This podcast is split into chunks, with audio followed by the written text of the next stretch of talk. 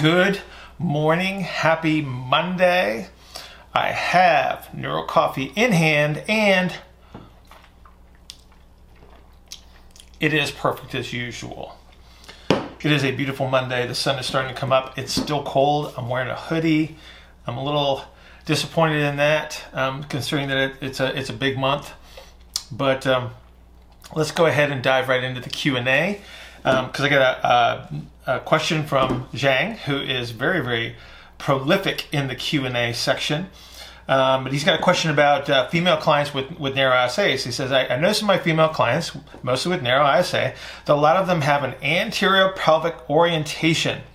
Uh, one way I use to promote the posterior pelvic orientation is by using the heel ramp and cueing them to tuck. So he's talking about with a squatting activity, I believe. Um, but I see very little improvement. Uh, is this a good strategy for a narrow ISA? Will it promote further inhalation bias, which defeats the purpose of creating the posterior orientation? Okay, so first thing we want to do is we want to deconstruct this and we want to identify what we're really looking at to begin with. Let me grab the pelvis. It is way over here. Here we go. All right, so I'm gonna turn this around so you can see it from behind. So Zhang, what you're dealing with primarily is the, the fact that when you have this, this narrowing of the ISA, you're gonna have a, a posterior uh, compressive strategy near the apex of the sacrum, so the lower part of the sacrum, um, right from the get-go. So this is the difference between the wides and the narrows, is that the wide is going to have this space open to start, the narrows are going to have this space compressed. Then you're going to see a later compensatory strategy where you're going to get the posterior compression farther up, which is near the base of the sacrum, and then that's going to start to drive this anterior orientation. So here's the dealio with, with some of your narrows, when you try to get a posterior orientation, um, especially with the heels elevated squat pattern, what you're going to see is you're going to see even more closure. They're going to actually compress this. And so these are your little butt squeezers. And so these are the people that I say that they're hiding a $100 bill in here and you're never going to get it back. Okay? So uh, it may not be the best cue, but you do have a strategy that, that may work. So one of the things that you have to recognize about the posterior compressive strategy as, at, at the uh, base of the sacrum is that this musculature picks up uh, IR uh, a moment, an internal rotation moment as it pushes the pelvis forward. So under these circumstances, if you want to use the heels elevated squat variation, what you're going to want to do is you're going to want to put a band around their knees. Now, this is not the, the push the knees out into the band kind of a strategy. This is maintaining a parallel orientation of the femurs in line with the knees, in line with the feet as they're squatting. So what you're doing is you're holding position against the resistance of the band. And what that does is it allows this musculature at the base of the sacrum to eccentrically orient. Now you're going to start to see the ability to counternutate uh, normally as you would see with an inhaled uh, bias uh, of the axial skeleton because what what your narrows with this this uh, posterior compression have is they can't get the sacrum to move under those normal circumstances. So the band becomes very, very useful under those circumstances. You have alternative strategies as well. So in some cases, in some cases, body weight is just too much load for some people to to manage um, through these dynamic movements and so you have to unweight them. And so this is where we start to use alternative positions like quadruped uh, prone inversion activities work really really well. Something as simple as as a child's pose in yoga can can be the solution here once you recapture enough hip extension, then move them to half kneeling progressions, and you'll see a, a, a, pretty monster change at that point. But you've got to get them from from this this position where they've got this this anterior orientation first.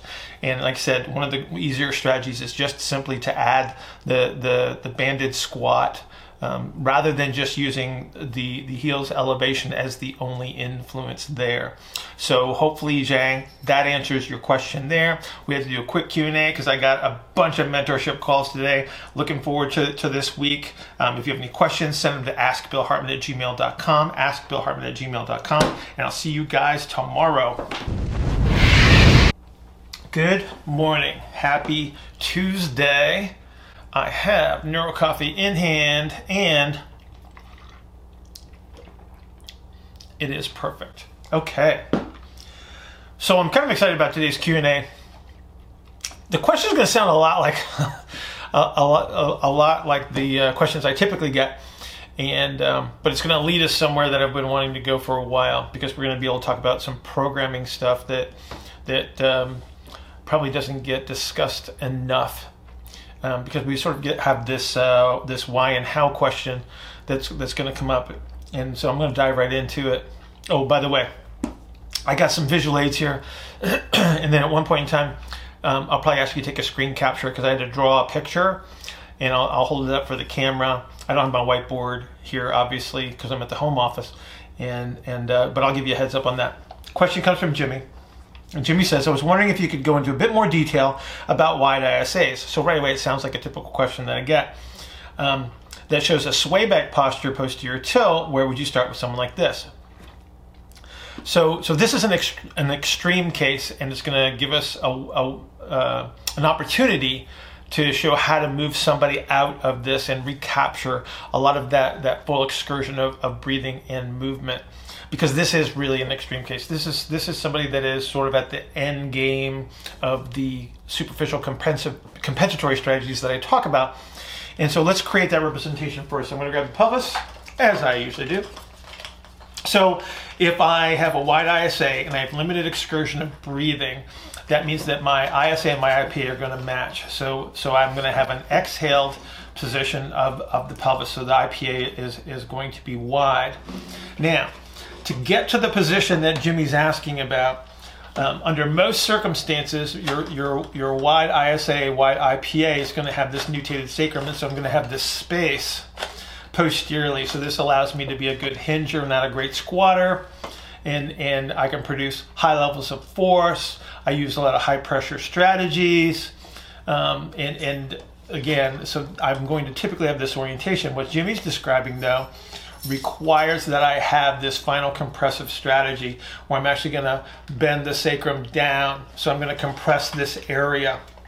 And under most of these circumstances, I'm going to lose both internal and external rotations. And so again, that's just layers of superficial compressive strategies on top of, of the, the normal archetype that's going to result in that. So I'm going to lose ERs and IRs. So I have very limited excursions available to me to use for activities uh, before I would hit a, another compensatory strategy. So if I was to take somebody with this with this posterior compression that, that Jimmy's asking about, they won't even have 90 degrees of hip flexion available to me unless they want to compensate. So right away, I've taken a number of exercises off the table, so to speak, um, because I can't move them into this into this position because they just don't have the capacity to do so.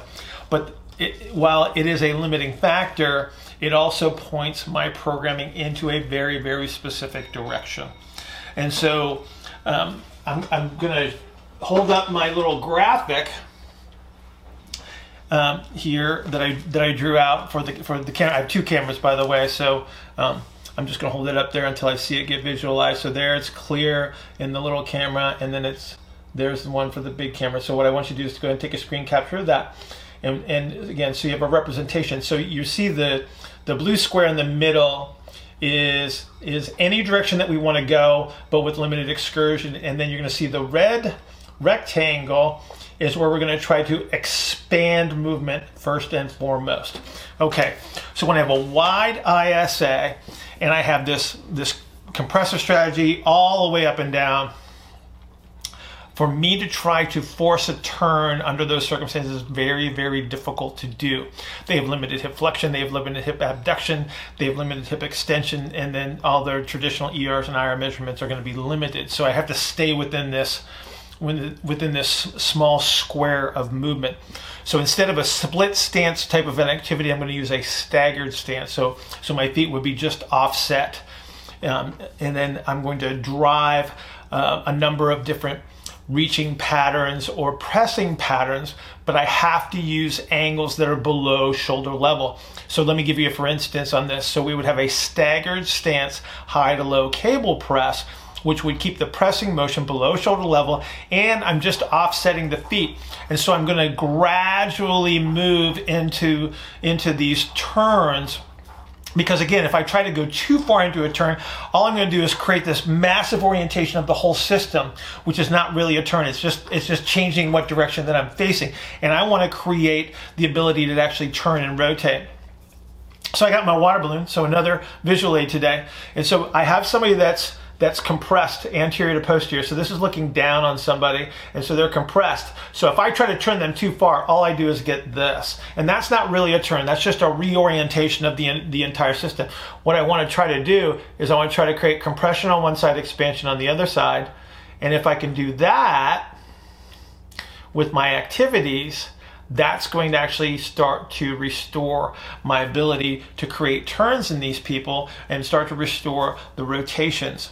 And so if you go back to the to the red rectangle, um, those are going to be activities that where I'm going to start to deviate from center outward to so to the sides. So I'm going to start with lateral stepping. So consider if I was doing conditioning with somebody like this, um, we'd be doing um, sideways sled drags, or I'd be doing suitcase carries. Because what those activities do is they could create compression on one side, expansion on the other, compression on one side, expansion on the other. And this is how I'm going to start to improve the excursions and restore their ability to, to turn. Because once again, if I try to force this, all I'm going to do is get uh, compensatory strategies. So staggered stances, pressing and pulling below shoulder level, lateral movement. So this is where your your side lunges, your side split squats, your low step ups come into play because that's what these people need because they only have a limited excursion in their peripheral joints. And so we have to take advantage of what they do have and then slowly progress them them out of that. So uh, jimmy this is this is such a, a, a great question. Um, if you're in the rehab side of things these are the people that you're going to want to put into side lying because um, we take advantage of gravity. So if I put you on your side and you're, and you're compressed A to P, what happens is, and you can see in my balloon, so I get, I get all the guts falling down towards the bottom, and so that creates expansion on one side and compression compression on the other. So sideline becomes very important. I start to build people up from sideline. So now we're talking about immature oblique sits, mature oblique sits. Um, this would be something that you would progress eventually into side planks and such if we if we're talking about moving into to gym activities. So right away you should start to be thinking about how you're going to be able to write this program for somebody like this. It's not difficult to write the program. What is difficult is identifying the representation of what you're looking at first and foremost. And then the program kind of just writes itself because when you understand the needs of this individual, um, again, it becomes very, very, very easy to write. So hopefully that gives you some guidance, Jimmy. If, if I didn't answer your question sufficiently, then, then please do so. Oh, by the way, the uh, asymmetrical ISA element of this, no different than anything else. You just have two different representations. So you, so you have a, a shape change on one side that is opposed to the other. You're going to follow the same rules that we just talked about one side's going to be able to go a little bit more anterior posterior. One side's going to have to go a little bit more side to side but the rule still still applies. So again hopefully that answers your question. Everybody have a great tuesday. I'm going to finish my coffee. Today's a big big big long walk so i'm looking forward to that. Have a great day. I'll see you tomorrow. Good morning. Happy wednesday. I have neuro coffee in hand and It is perfect. Mm, that's really good. Okay, I got a couple questions to work through uh, today. Um, today is Wednesday, that means tomorrow is Thursday, so tomorrow's chips and salsa day. But we also have the uh, 6 a.m. coffee and coaches conference call on Zoom. Um, anybody is welcome to attend that. Um, just remember to post your coffee prep up on Instagram. Tag me so I can share it with the with the rest of the world and let them know that we're all getting together. Um, we've we've had a, a series of great calls, great people coming on there, so it's been really fun. So I want to continue with that, and we'll try to continue with that as long as we as long as we can even when things try to get back to, to normal we're going to try to maintain that so very cool um, now let's go to the q&a so i got a question from greg and greg says under what circumstances might you see a narrow isa presentation with significant limitations in dorsal rostral expansion? Would you consider it common for these findings to be restricted on one side? And then he wants to know a little bit about intervention. So let's let's talk about this. Let me bring in the uh, the model yeah? Okay, so dorsal rostral, the space up here in the upper back. So this is where you have a, a, lot of expansion during a breath in. And so if this becomes restricted, you get an alteration of scapular position. If, and if I change the scapular position, I immediately create a constraint as to what motions will be available. And so when we talk about dorsal rostral I'm going to leave that here for a second. When we talk about dorsal rostral expansion, when we lose that, we lose our external rotations. Okay, and so so if you've been following along, you know that that all we have are ERs and IRs. We don't have all these other other uh, imaginary planes to play in, and and so we're going to have to monitor our external rotation. So it's not just the pure external rotation. So we're talking about horizontal abduction. We're talking about flexion. So when I lose dorsal rostral expansion, I'm going to lose my ERs um, under what circumstances with a narrow, now we're talking about a compensatory sequence. And so when we look at the sequence of events that, that arises from people with uh, an axial skeleton that is biased towards inhalation with a uh, compensatory exhalation strategy, so it's a narrow ISA, under those circumstances, the dorsal rostral compression happens a little bit later in the sequence. So a lot of times what you're going to see is you're going to see a loss of internal rotation in the shoulder first, followed by the loss of external rotation. So in most cases, when you have a dorsal rostral compression in a narrow ISA individual, you're going to lose measures in both directions. So keep that in mind. And that's how you're going to be able to distinguish um, rather easily um, whether you've got this dorsal rostral compression on, on the narrow. Um, so, uh, as far as seeing it unilaterally, absolutely. So, you're going to see people with a number of strategies to manage all the internal and external forces. And so, some of those people are going to be utilizing a much more asymmetrical strategy. So, so it's very, very common, in fact, to see uh, a, a more biased strategy on one side versus the other. And so dorsal rostral compression is just like any other compensatory strategy. If I need it, I'm going to use it. And so very often you'll see it at one side and the other. And then it's just a matter of, of using an asymmetrical activity when we're trying to restore movement options. So if I'm trying to restore expansion to the dorsal rostral area on one side, both sides of the body are not going to be doing the same thing. It doesn't mean that you couldn't use a, a symmetrical activity and be successful. It just means that you're probably going to be more successful and more likely to recapture the movement options that you wanted if you're using a more uh, asymmetrical activity. Now, when we talk about those compensations, and then our, our strategies to to intervene. Um, I've got a number of resources up there. So if you go to the YouTube channel, Greg, um, there's a bunch of stuff for for dorsal rostral. There's a seated variation of dorsal rostral expansion, which I love to give to people that work at desks because they can they can intermix this activity with their their regular desk activities all day long. Um, you'll see another one that uses a squat variation um, when we're talking about a better band pull apart. There's a there's a video up on on I believe Instagram and um, on on the YouTubes.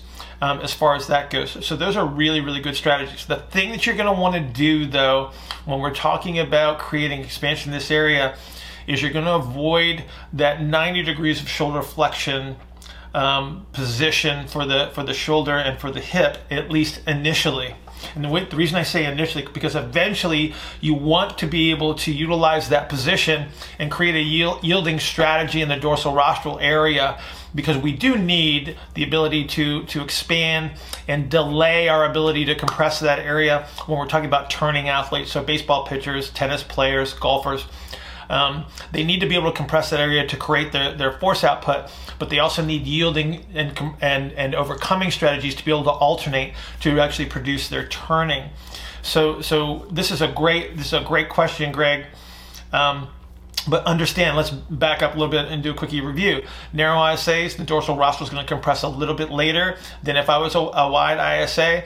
Um, I need to recapture that so I can recapture my external rotation measures. Um, it will present unilaterally, so I need to make sure that I can produce eccentric orientation of that area to create that full expansion.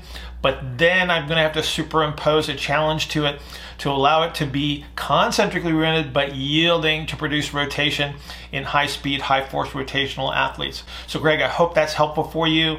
Um, great question. Keep them coming.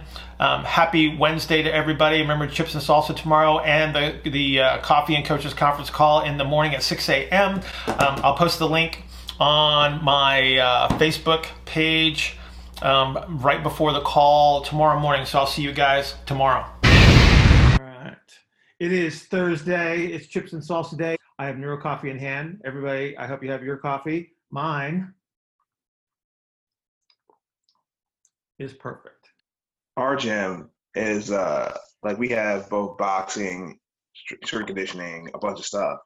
So we've actually dropped group classes for the most part and actually gone only one on one for space. And we have like a 10,000 square foot facility, so it's really big. It's just that it for we have a lot of youth, and so we kind of dropped down to one on one at this point. And again, they actually want to be able to come in a lot more, but we're actually limiting that aspect right now. So, and if people are wearing masks and cleaning, you know, probably extra, just staying on it um, more so than we usually do. Just, just make people happy, like we always have. Mm-hmm. Rules have not changed. The context is a little different, yep. right? So, so you know, you're you're providing a service. Provide the best possible service for your client. Right. That's that's like actually, have you found have you found that some of the base movements are a challenge for some of these kids, like skipping, jumping? Do you know what I mean? Like even just basic yes. skills. So what I what I essentially do is I create a PowerPoint presentation. They have videos, and I do a screen share. And so I'll literally have the video demonstration, and I'll coach and cue through it, and then it literally still takes kids probably like a good four or five sessions before they finally understand like oh this is what he's like trying to have me do so i'm not sure if it's just a miscommunication on my part or it's just like an inability for them to understand like the visual to the to the motor? Well in many ways you're, you're developing both skills from a physical perspective. If it is a motor planning thing to a comprehensive ability to be able to follow directions and be able to apply that to their skill set. Absolutely sure. um, hopefully. yeah here's the interesting thing about all this stuff is is because of opportunities or the or the the demands that have been placed upon everyone um, i don't know if you everybody else notices it but do you notice that there's more people outside? Like a lot so so we live in this this um, condominium community um, which is usually empty. Like you wouldn't know anyone else lived here. I rarely see another human being. And now um, I got to be re- like when I when I take my dog out, I got to be really really careful because he's a little rambunctious little guy. You know, he gets excited around people, and uh, um, so I got to be really really careful now because there's always people outside. I, I've seen more kids on bikes in my neighborhood in in the last two months than ever and we've been here eight years and i just hope i hope this is one of those things that that continues um, just from a public health standpoint? Um, these are more just like clarification questions about wrist exam. Mm-hmm. Um, so you like to use that opposition test? Apple? Yes. Yeah. Um, is that, am I more likely to have um, an increase in ulnar deviation if I don't have full pronation? Um, it's a big fat maybe. So that that's why you have to do, do the test because it. So here's the confounding variable: is do I have an eccentrically oriented abductor pollicis longus? Because under those circumstances, so so the so that muscle right there, right? If that is eccentrically oriented, what you'll get is the differential between the the hand and the forearm, right? Um, and and so uh, if I have to drive pronation harder, I will drive uh, like the opponens will yeah. drive my thumb harder this way. And, and so the forearm stops pronating, but the hand can yeah. actually keep going, right? And so that's an eccentrically oriented abductor pollicis longus. So what will happen is where you should not have ulnar deviation. So, so when the forearm's pronated, I should not have ulnar deviation. Okay, it should be blocked because what happens is as the as the forearm pronates, the radius actually moves relatively in that direction. So, so it appears to move proximally, which positions the wrist into radial deviation. So I should have a block to ulnar. I should have a block to extension. However, if I drive opponens hard enough to create even more pronation, um, the hand will twist relative to, to the forearm. Now, that is eccentrically oriented, and you do have ulnar deviation. And so now you know what, what you need to uh, reorient to, to recapture normal wrist uh, behaviors, right? Because if, if that stays eccentrically oriented, then I have all sorts of, of mobility where I shouldn't. You'll see a lot of um, lateral wrist pain during, during like uh, pronated activities.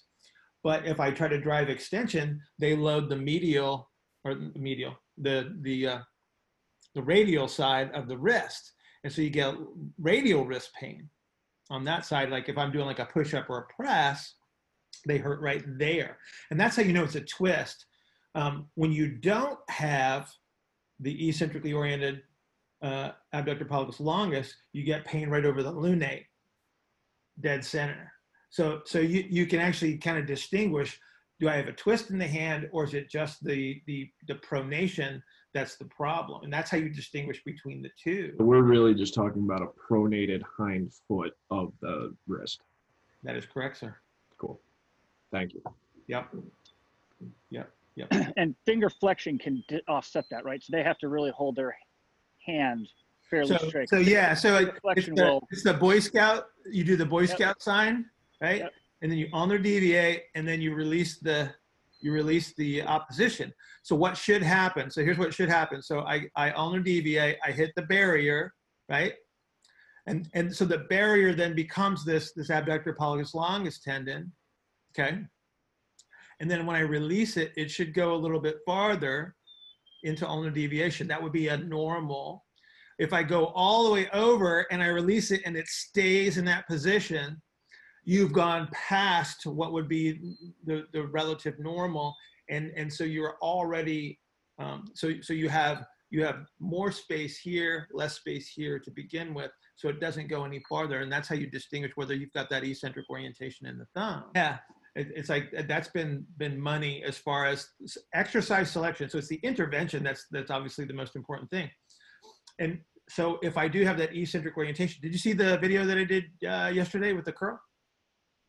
So a lot of people miss the thumb the thumb part, which was that's where that's where the key is. It's like why do you scoot over on the dumbbell? And literally you're pushing your thumb against the inside of the dumbbell because people think that oh you're just driving you're just driving hardest supination yes but i'm also reorienting the hand relative to the wrist so when would it be uh, advantageous for me to pull the trigger on trying to program something that's going to take a very long time to create that adaptation without any way of me knowing directly if that's that adaptation is actually necessary and is occurring as I think it's going to occur. Mm-hmm. You don't. You can't, right? So if, if there's no way to measure it, it doesn't mean that it doesn't influence your decision making. This is this is the part about being informed. Like when people talk about about energy production, and they they want to talk about like the specifics of, of energy, uh, the energy systems, which is really cool to to understand. It's like that's in the background of your understanding but when it comes to the application, what you have to do is you have to program for the outcome. So, so that's where like a field test, so something like a yo-yo test for, for a soccer player comes into play. It's like we, we equate performance in that test with some, some adaptation that is favorable for performance, right? And so sure. that's kind of what we rely on. It's, it's, so it's, it's just like us relying on, on movement as a representation of every system in the body, right? You, you have to say, okay, so if I if I produce this adaptation that that because of my understanding of the sciences, um, I should be able to acquire some of this adaptability. How would it be represented in performance? And then that's your field test, right? So I would do like a six minute run or the 12 minute run for for aerobic capacity or the yo-yo test or even a vertical jump or whatever, right? We have to, we have to use a representation, so we have to use a model that allows us to determine whether we are we are promoting the adaptations that, that we're seeking, right? So you have to have some representation of it. Just because I, I understand, like with all of our, our table measurements, those are multifactorial as well. But we can at least somewhat tease out, okay, based on this individual, based on their certain presentation, what may more likely be causing the presentation that we see. But right. just from an energy system standpoint, I at least don't have a model to um, accurately guide me towards which of all of these different variables that create uh, whatever performance thing I'm measuring, which one is really the one that I need to be chasing. So that, that's kind of well, and and you may never know at all, which is again that's why we're going after outcome. But see, this is this is why the why understanding the science to it to some degree is important is because it, it provides you the excuse me it provides you the theoretical foundation to make a decision from. You say well okay so i need to increase his endurance. So that implies that i'm going to be promoting some some enzyme development mitochondria uh, construction um, etc hang on one second i have something very important to do. Uh, um, morning lisa. Hi. um, so so again you have this theoretical foundation of understanding and then it's like okay if i if i was to do this how would what what parameters would i would i want to impose um, to to promote this adaptation? And then you say okay so is yo-yo test improved? So okay i was right right? Um, whether you're right or whether you're wrong um, you got the the desired result. So so we have the theoretical, we have the understanding that influences our capabilities of making a decision. Then we have the pure application of of producing the outcome. Yeah, this kind of brings to mind athletic development in general. That's not quite as straightforward as, hey, I'm a power lifter and I want to put 200 pounds on my squat. There's a lot more variables, and it's hard to know if them training with you the last six months actually improved their performance. That is correct, sir. Welcome to Gray. yeah, you just don't know. You don't know. I don't know. Has anybody ever written a 12 week program that they didn't have to change at all? What are what are some of the things you like I guess test or look for to decide that? It's like the activities that you choose in, in your warm ups. Um, you know, when, when when we talk about just some of their movement capabilities, we can monitor that. And so so as you get to know someone over time, this is really important too, is to observe over time. It's like you'll be able to see, like, okay, can so and so get into this position? Um, what is their what is their ground contact? So if you're doing some dynamic stuff as part of the warm up, it's like you expect certain people to be able to bounce across the ground very very well.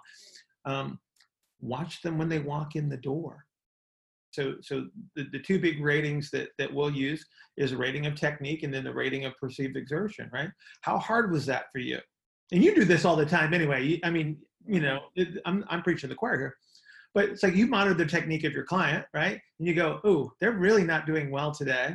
Let's back it off a little bit. Or they're at you know 70% of, of their their perceived maximum and but they're telling you that it feels like it's a 9 out of 10 it's like okay we're going to make an adjustment today and we're going to make this feel like a 7 out of 10 like we intended. Isn't there value as well in kind of like a subjectivity thing? Like you, you, know, you can even just ask them when they come in or have them fill out a little three question form. What's your readiness level? What are you feeling? Absolutely. how'd you sleep last night? You know what i mean? Like just i mean there's yeah. three and a lot of stuff that's been correlated. I haven't seen anything written in the literature, but I mean, having some colleagues who work at the really high levels who said, like, you know, I I, I use that and it correlates amazingly with GPS findings at the end of a session. So. Um, but like I said, I don't I don't know if there's like one resource. I've got a I've got like maybe three or four books that try to break it down, and and there's a, a fair amount of agreement, and then there's some little things that are that are like nuanced that might be associated with the stuff that we were talking about before when we were talking about the wrist it's like some people will say that no, you don't lose ulnar deviation and pronation because what they're seeing though is this relationship that we talked about before with the eccentrically oriented. So if, I see more of that, then that becomes my perspective. You know, it's like it's like if you see a very specific patient population, your bias becomes very very strong in certain directions because that's all you see. I think that that that you you be the good coach and you say this is the position I want you to try to recapture. Okay, if I can't get it all today, I will find a way to work towards that. So let me give you for instance. So let's just say the guy can't go into half kneeling. Can you split his feet, you know, that distance? So now I can stagger him and I can do this, and I can do this, and I can do this, and I can do this. So I can start to move things, right, gradually. You don't have to go diving right into, you know, the the end position of an activity. Good morning, happy Friday. I have Neuro Coffee in hand. And it is perfect. Okay, it is Friday. Very exciting yesterday. So the the Mexican restaurant was open. We got to go in. We got to sit down. We got our favorite waitress. I had I had uh, chorizo queso as I always do. It was fabulous. It was wonderful. It was good to feel semi-normal again. So, hope you guys are doing well. Um, so I got two questions that, that came through on the Q&A. I think that they're relatively short compared to what we might do for a really long question. So I'm hoping that that's the case. I don't know. We'll see. We'll play this out but I'm going to try to do both questions. First one comes from Doman. So Doman and I were having a little conversation back and forth on askbillhartman at gmail.com. And um, he had conceptualized one of the, the half kneeling videos that, that I had posted and figured it out, and it was awesome. And then he came back with a set question. And so he says, um, he's, what about people that are presenting with excessive straight leg raise, like 120 degrees? And have a, have limitation in IR but sufficient ER? Could it be that that person has an inhaled pelvis with an anterior orientation, which would still allow such a straight leg raise? So you're you're absolutely on track with this, but but I think that if we look at what the reality might be in regard to the the actual positions and orientations, you'll see why you get the crazy straight leg raise. And then we have to clarify what you mean by sufficient ER because you might not have as much as you think you do. Okay. So, if I'm talking about uh, narrow ISA, narrow IPA, I'm going to have this kind of a, a, a, presentation. And so under those circumstances, I'm going to have a compressive strategy in this, in this lower posterior region. And I've got a couple of possibilities. So if I, if I would move forward, under those circumstances with the inhaled pelvis, I'll have somebody that has like this 35, 45, maybe a 50 degree straight leg raise. If I have an anterior orientation, however, I'm going to get a little bit more of, a, of, an eccentric orientation on some of this, this lower posterior musculature because of the orientation that, that takes place. It's still biased towards ER. That's the thing we have to recognize. However, when you take somebody like this and you lay them on the table in an anterior orientation, they're actually laying in hip flexion right away. And so what you've done is you've taken the normal relationship of external rotation to internal rotation to external rotation and you've tipped it forward. So they're actually able to internally rotate. It's just way down here where you're gonna see the internal rotation. So if you doubt me, you just confirm it on the table. This is down here. So, so they're gonna get their internal rotation here. Their sticking point, because they're laying in hip flexion, their sticking point is just off the table, and then they're moving back into external rotation.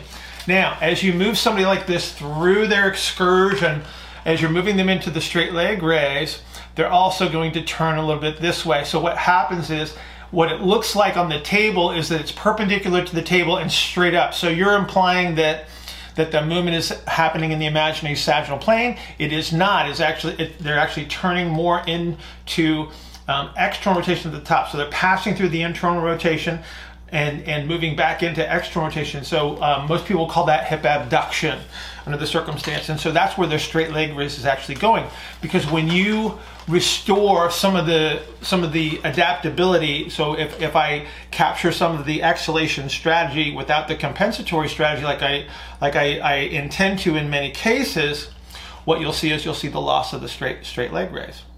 And so these are not muscular adaptations; these are orientations um, of, of the of the skeletal position, and then the the associated muscle positions that allow those crazy straight leg raises to occur. So you have to appreciate the the starting conditions from where you're measuring, and then looking at the at the the relative position of the hip, not just looking at the table and saying that straight up is 90 degrees, because their 90 degrees is way down.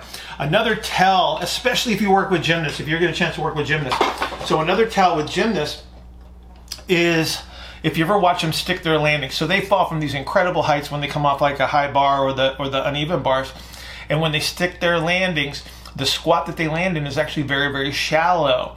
However, they are landing with the hip really close to 90 degrees, which is where they can capture a concentric pelvic diaphragm, a high pressure strategy to create the, the upward force against the downward force of the landing. So, so again, that tells you a lot about how their pelvis is oriented and how their pelvis behaves. So Doman, I hope I answered your question for you on that. Um, second question comes from Josh. Um, Josh says, are there specific cues you use when coaching the side split squat when dealing with a compressed wide ISA individual? I'm guessing we shouldn't allow the knee to move laterally, but just wanted to make sure. Josh, you are dead on. And there's a there's a darn good reason for this too. Okay, so we got the pelvis. I'm to open the pelvis up from the bottom so you can see it. So I got a wide ISA IPA individual, so they do not have full breathing excursion. So the ISA and IPA match. Um, but I also have this lower compressive strategy. So this person is, is deep into the superficial compressive strategies, and this is gonna bias that hip towards external rotation. So if I'm teaching a side split squat and I see that knee moving laterally, I'm not making the change most likely that, I, that I'm intending because what I'm trying to do is, try to, to do, mm-hmm. okay. What I'm trying to do is, is uh, allow eccentric orientation to occur in this lower posterior musculature that is holding me towards ER. So what I might have to do is actually start with a very, very shallow um, step length. And so um, I'm moving laterally into the split squat and I'm trying to actually restore a normal hinge first. And that's what's going to allow this eccentric orientation to occur uh, at the, at the, near the apex of the sacrum.